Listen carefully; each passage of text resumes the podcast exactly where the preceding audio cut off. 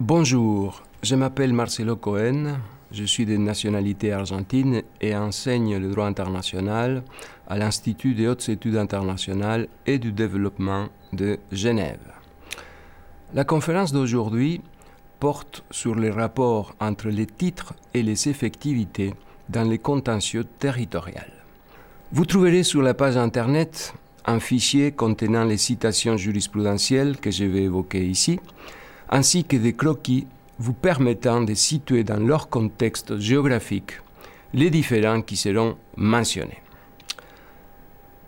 Hersch Lauterbach disait que la relation entre le fait et le droit est l'une des questions permanentes de la théorie juridique.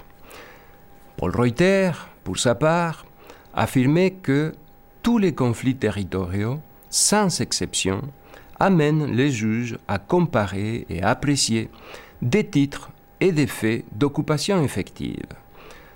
Par occupation effective, il entendait ici non les moyens d'établissement de la souveraineté sur une terra nullius, que l'on désigne communément sous cette appellation, mais la possession territoriale. En effet, le rapport entre les titres et l'effectivité et la manière dont la dichotomie fait-droit se présente dans le domaine de l'établissement de la souveraineté territoriale. Commençons par quelques définitions rapides. On entend par la notion de titre, dans son sens des titres sources de la souveraineté, tout acte, fait ou situation auquel le droit international attache comme conséquence juridique l'établissement de la souveraineté territoriale. Un traité de cession ou de délimitation, l'outil possidetis, mais aussi la possession originaire ou l'occupation effective constituent des titres de souveraineté territoriale. Les effectivités, pour leur part, se réfèrent à des comportements qui témoigne d'une certaine maîtrise du territoire dont il est question. Il s'agit concrètement de l'exercice des prérogatives de la puissance publique ou, comme euh, l'on appelle généralement, du comportement à titre de souverain. Cette dichotomie titre-effectivité, si elle est toujours présente dans le contentieux territorial, ne se manifeste pas nécessairement, dans tous les cas, sous la forme d'un duel dans lequel l'une des parties fondera exclusivement sa revendication sur des titres et l'autre invoquera en revanche des actes de possession effective. En général, toutes les parties invoqueront à la fois d'une manière ou d'une autre des titres et des effectivités. Même si les accents ne seront pas les mêmes et que les fonctions que les uns et les autres seront censés remplir dans la présentation des cas respectifs seront souvent divergentes. On l'imagine tout de suite, le problème fondamental se pose lorsque les titres et les effectivités s'opposent. Autrement dit, lorsqu'un État est détenteur d'un titre sur un territoire donné, mais c'est un autre État qui exerce des compétences propres de la souveraineté. L'approche classique de la doctrine a été de rendre applicable en droit international des constructions législatives du droit interne, plus concrètement des droits réels. Il s'agit particulièrement de la prescription acquisitive ou de ce que l'on appelle en common law l'adverse possession. En d'autres termes, lorsque certaines conditions sont réunies, la possession de facto pourrait l'emporter sur les titres juridiques. Cette doctrine a été et demeure très controversée en droit international. Et la querelle doctrinale dure depuis Grotius jusqu'à nos jours. Certains auteurs ont, au milieu du XXe siècle, aussi tenté d'élaborer des constructions propres au droit international, comme les titres historiques ou la consolidation historique, sur la base de ce que la Cour avait mentionné en passant et dans un contexte tout à fait différent dans les affaires de pêcherie entre le Royaume-Uni et la Norvège. C'était le cas d'auteurs comme Charles de Vicher, Georg Schwarzenberger ou Yehuda Blum. La théorie de la consolidation historique des titres présente d'emblée une appellation équivoque. Elle est davantage une prétention à ce que l'on pourrait appeler la consolidation juridique des effectivités. À en croire cette théorie, c'est grâce à la consolidation que les effectivités deviendraient un titre. Cette théorie constitue une tentative de nuancer l'importance attribuée à l'écoulement du temps par la prescription. Cette dernière serait une consolidation par l'action du temps, alors que la consolidation historique mettrait l'accent sur les intérêts et relations, ainsi que sur l'attitude de la communauté internationale face à un long usage établi. D'autres auteurs, surtout des souches kelseniennes, ont abordé la question en se référant tout simplement au principe d'effectivité, susceptible de transformer automatiquement les faits en droit.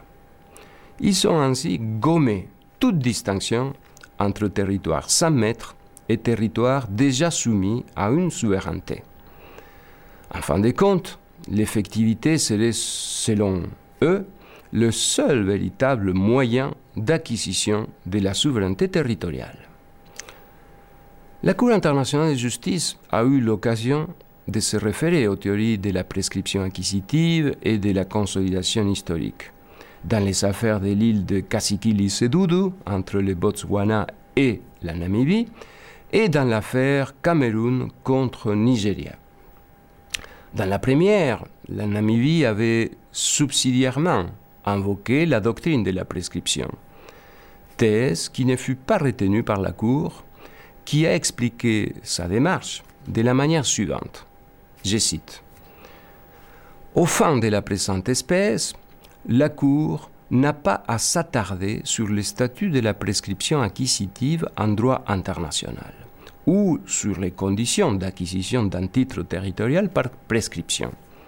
En effet, elle considère que les conditions énoncées par la Namibie elle-même ne sont pas remplies et que l'argumentation namibienne relative à la prescription acquisitive ne peut en conséquence être retenue. Fin des citations.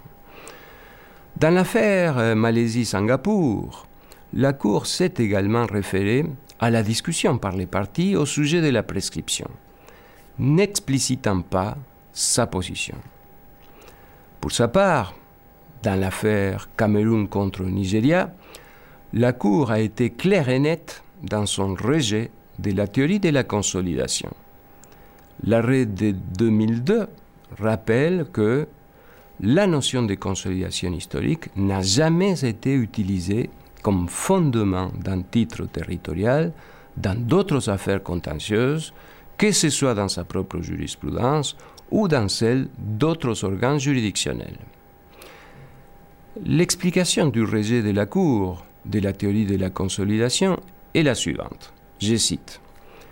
La Cour note que la théorie de la consolidation historique a fait l'objet de nombreuses controverses et estime que cette notion ne saurait se substituer au mode d'acquisition de titres reconnus par le droit international qui tiennent compte de nombreux autres facteurs importants des faits et de droit. Elle observe, par ailleurs, que rien dans l'arrêt rendu en l'affaire des pêcheries ne donne à entendre que la consolidation historique dont il est fait état en ce qui concerne les limites extérieures de la mer territoriale autoriserait à faire prévaloir l'occupation d'un territoire terrestre sur un titre conventionnel établi. Fin de citation. La Cour appliquera cette conclusion à la revendication du Nigeria de la presqu'île de Bakassi, fondée sur la théorie de la consolidation. D'une part, l'arrêt rappelle qu'il n'existait aucun titre nigérien susceptible d'être ensuite confirmé par une longue occupation. D'autre part, l'invocation de la consolidation historique ne saurait en tout état de cause conférer au Nigeria un titre sur Bakassi, dès lors que l'occupation de la presqu'île était contraire à un titre conventionnel préexistant détenu par le Cameroun. En ne retenant pas la notion de consolidation historique, la, Cour porte également un coup dur aux conceptions qui évoquent le poids relatif des titres, en ce sens que la tâche de l'organe juridictionnel serait de comparer l'ensemble des titres invoqués par les parties afin d'établir laquelle des deux a présenté davantage et mériterait ainsi de voir reconnue sa souveraineté sur le territoire objet du litige. Il y a en effet dans cette vision une confusion entre les titres de souveraineté territoriale en tant que source de celle-ci, les comportements des parties et les preuves documentaires. En présence de plusieurs titres invoqués par les parties, le juge ou l'arbitre déterminera lequel est pertinent en écartant les autres. C'est ce que la Cour a fait dans l'affaire Cameroun contre Nigeria. Face aux revendications des partis, fondées sur l'existence d'un titre conventionnel, des effectivités ou de l'acquiescement, la Cour a déterminé lequel de ces titres était pertinent. L'idée du poids relatif s'avère pertinente seulement si l'on se situe à l'intérieur d'un titre et si l'on se réfère exclusivement aux moyens de preuve en général. Ainsi, si l'on cherche à établir lesquels des États a effectivement occupé un territoire sans maître, leurs actes pourront avoir un poids relatif les uns par rapport aux autres. De même, s'il est question de l'outil Posidetis, la comparaison de la documentation présentée en vue de prouver la situation existante au moment de l'indépendance permettra d'attribuer une plus grande valeur à tel document ou à tel autre. Cela peut expliquer que certains comportements ou documents rempliront une fonction décisive dans certaines affaires et n'auront pas la même valeur déterminante dans d'autres. Quoi qu'il en soit, il sera désormais difficile d'invoquer devant la Cour une théorie qui, comme, celle, euh, comme elle l'a rappelé, n'a jamais été appliquée, mais qui était néanmoins en vogue dans certains milieux doctrinaux. Ayant écarté des théories anciennes ou contemporaines visant à faire primer, en dernier ressort, le fait sur le droit, venons-en à la façon dont la Cour a résumé les rapports qu'entretiennent les titres et les effectivités dans les contentieux territoriaux. L'arrêt de la Chambre dans l'affaire Burkina Faso-Mali a systématisé ces différentes relations qu'entretiennent les titres et les effectivités dans les contentieux territoriaux, systématisation plusieurs fois reprise ultérieurement. C'est dans le contexte de l'application de l'outil Posidetis la Chambre de la Cour a établi les solutions à apporter aux différentes relations que les titres et les effectivités peuvent entretenir. Elle l'a fait en se référant à la situation existante avant l'indépendance. Les titres étaient alors les dispositions normatives de la puissance coloniale, les effectivités étant les actes sur le terrain. Le désormais célèbre paragraphe 63 de l'arrêt de 1986 distingue quatre hypothèses. Je cite. Primo, dans les cas où les faits correspondent exactement au droit, où une administration effective s'ajoute à l'outil Posidetis Iuris, l'effectivité n'intervient en réalité que pour confirmer l'exercice du droit né d'un titre juridique. Secondo, dans les cas où le fait ne correspond pas au droit, où le territoire objet du différent est administré effectivement par un État autre que celui qui possède le titre juridique, il y a lieu de préférer le titulaire du titre. Tertio, dans l'éventualité où l'effectivité ne coexiste avec aucun titre juridique, elle doit inévitablement être prise en considération. Quarto, il est enfin des cas où le titre juridique n'est pas de nature à faire apparaître de façon précise l'étendue territoriale sur laquelle il porte. Les effectivités peuvent alors jouer un rôle essentiel pour indiquer comment le titre est interprété dans la pratique. Fin des citations. Si on regarde les choses sous l'angle des effectivités, on peut appeler ces quatre hypothèses comme étant, respectivement, celles des effectivités confirmatrices du droit, des effectivités contralegem, des effectivités supplétives et des, des effectivités interprétatives. La Chambre identifie les titres, du moins dans les trois premières hypothèses, aux situations juridiques qui sont conformes au droit. La quatrième hypothèse peut être interprétée comme se référant soit au titre source, soit au titre preuve, autrement, autrement dit, soit aux différentes possibilités prévues par le droit international pour donner naissance à une compétence étatique sur un territoire, soit aux moyens de preuve documentaire, l'instrumentum, qui constitue la manifestation du titre juridique, le negotium, auquel elle est liée. Cette manière de concevoir la relation entre le fait et le droit, comme le rappelle la Chambre lorsqu'elle assimile les premiers aux effectivités et les seconds au titre, n'est pas une nouveauté.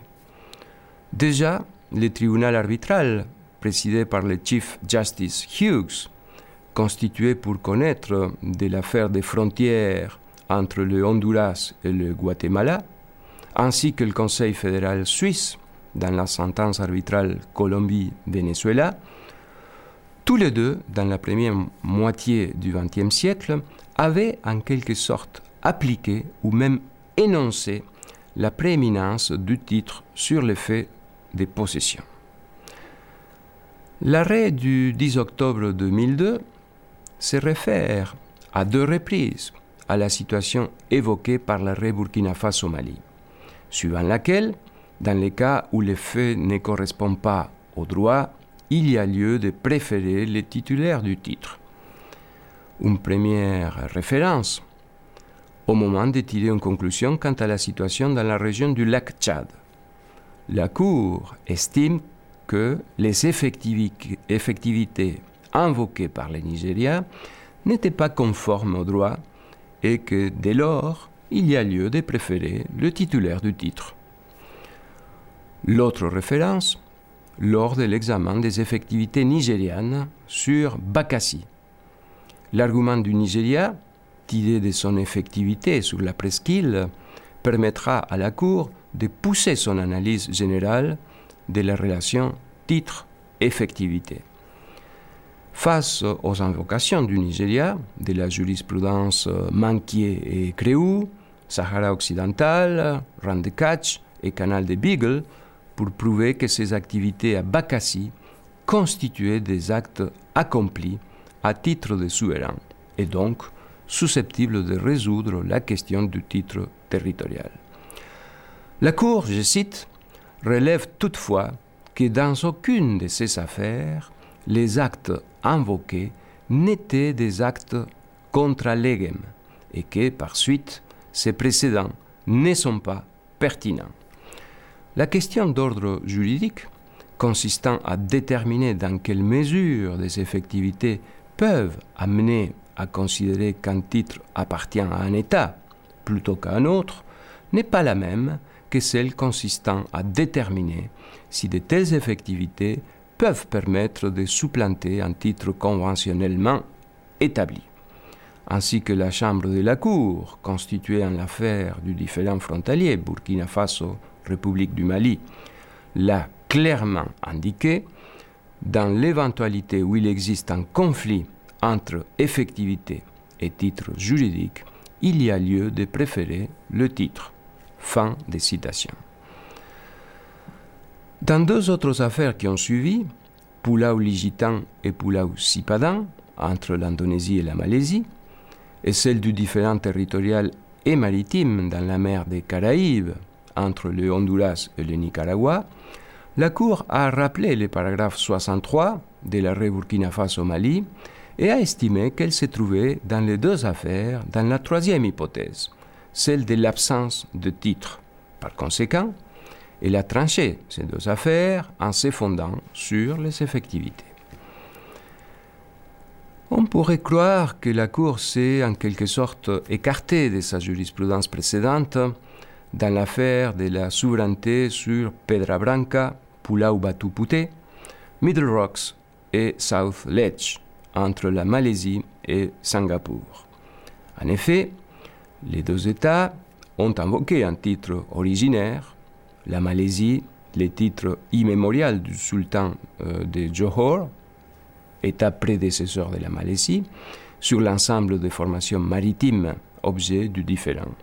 Singapour, la prise de possession de Pedra Branca par les Britanniques au milieu du XIXe siècle, rocher considéré par Singapour comme étant une terra nullius. La Cour a reconnu la souveraineté originaire du sultanat de Johor et donc la Malaisie était détentrice de ce titre. Singapour invoquait également la possession de la pierre blanche à titre de souverain depuis la construction du phare au milieu du XIXe siècle jusqu'à nos jours. La Cour est parvenue à la conclusion qu'à un certain moment, la Malaisie a perdu son titre au profit de Singapour qui pouvait, selon la Cour, valablement invoquer certaines effectivités. La Cour, contrairement à sa jurisprudence précédente, n'a pas cité dans son arrêt de 2008 les fameux paragraphes 63 de l'arrêt Burkina Faso-Mali.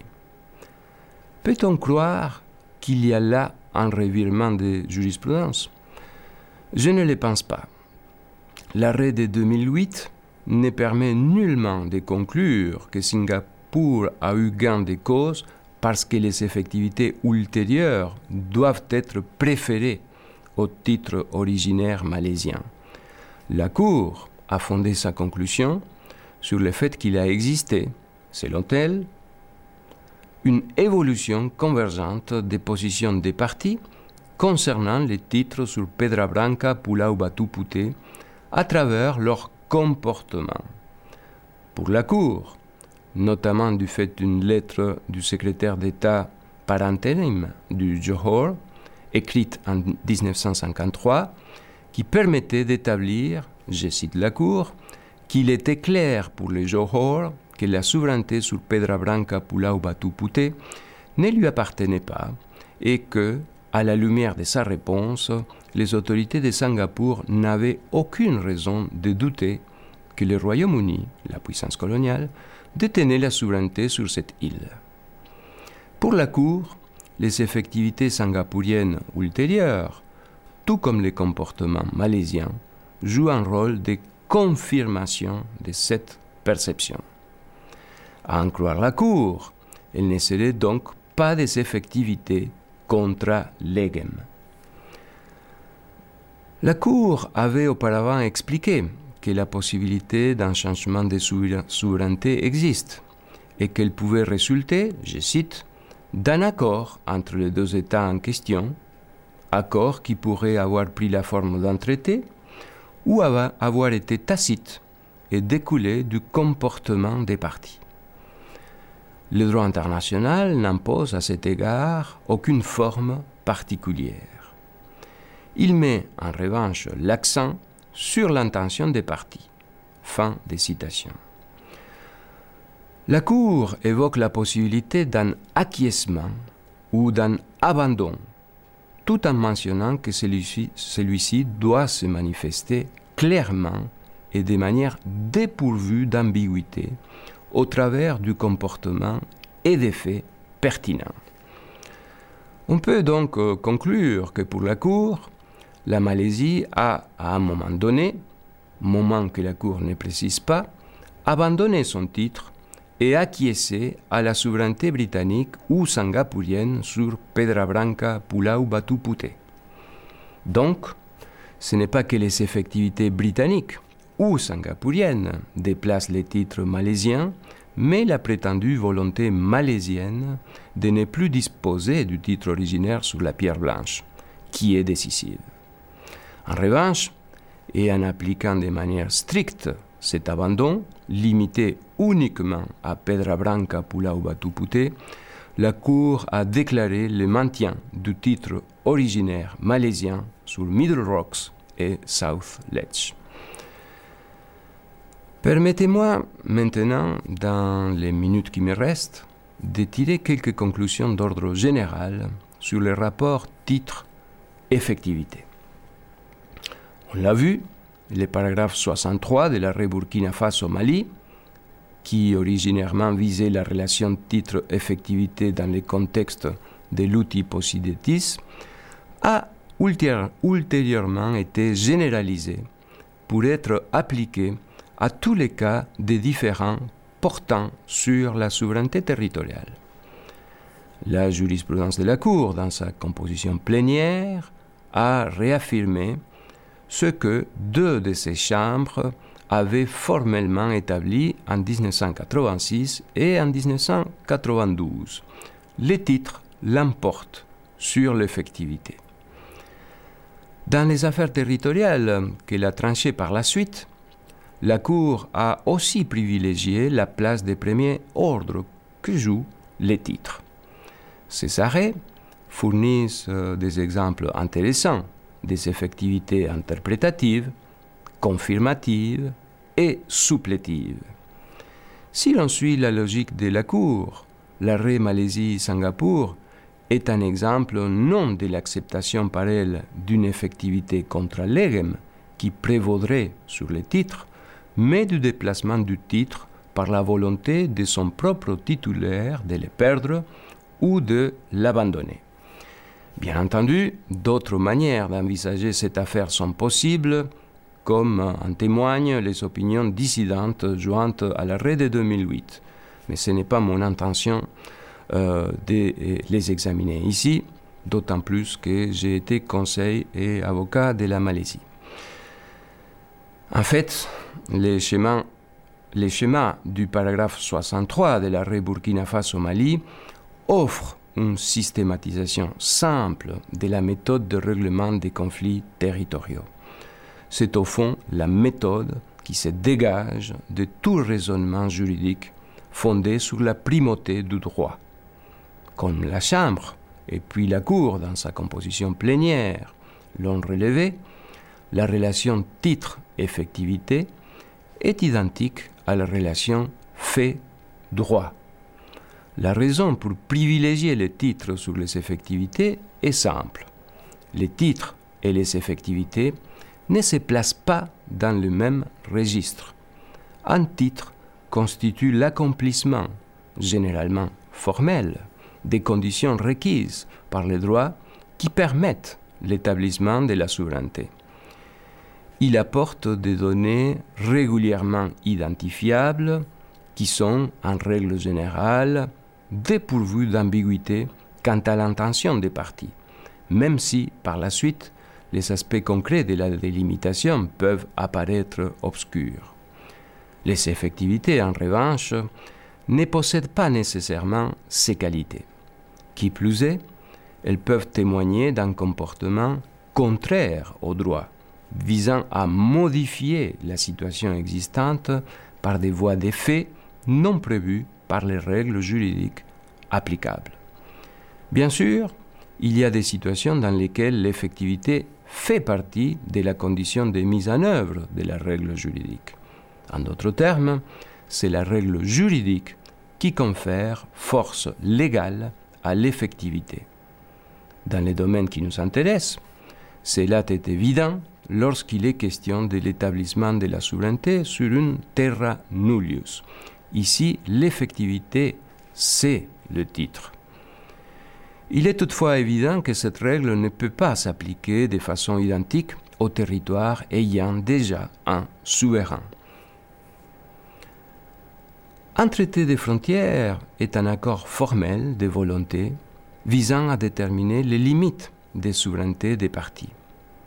Quand il est question de l'application de l'outil Posidetis, une disposition administrative de la puissance coloniale visant à définir les limites entre deux entités relevantes de son empire remplit la même fonction. S'il existe précédemment un titre définissant la situation territoriale, les effectivités doivent alors en premier lieu se définir par rapport à la situation territoriale préexistante. Elles pourront ainsi être qualifiées comme étant conformes ou en violation de la situation juridique en cause. Si l'on croit au principe de la primauté du droit, cette qualification ne peut pas être sans conséquence. L'arrêt de la Cour dans l'affaire Cameroun contre Nigeria de 2002 offre à cet égard un remarquable éclairage. Un regard sur les cas où les partis ou la jurisprudence arbitrale attribuent un certain poids à l'effectivité montre qu'en réalité, ce n'est pas tant celle-ci que l'acceptation par l'autre partie de la situation de facto qui constitue les véritables éléments modificateurs de la situation juridique existante.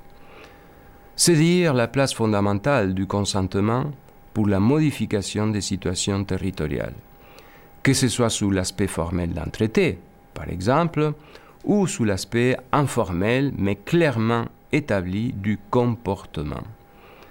Ce dernier peut ainsi devenir, par le biais de la reconnaissance ou de l'acquiescement du titulaire, un titre de souveraineté, dans la mesure où les conditions restrictives imposées par la jurisprudence de la Cour sont remplies.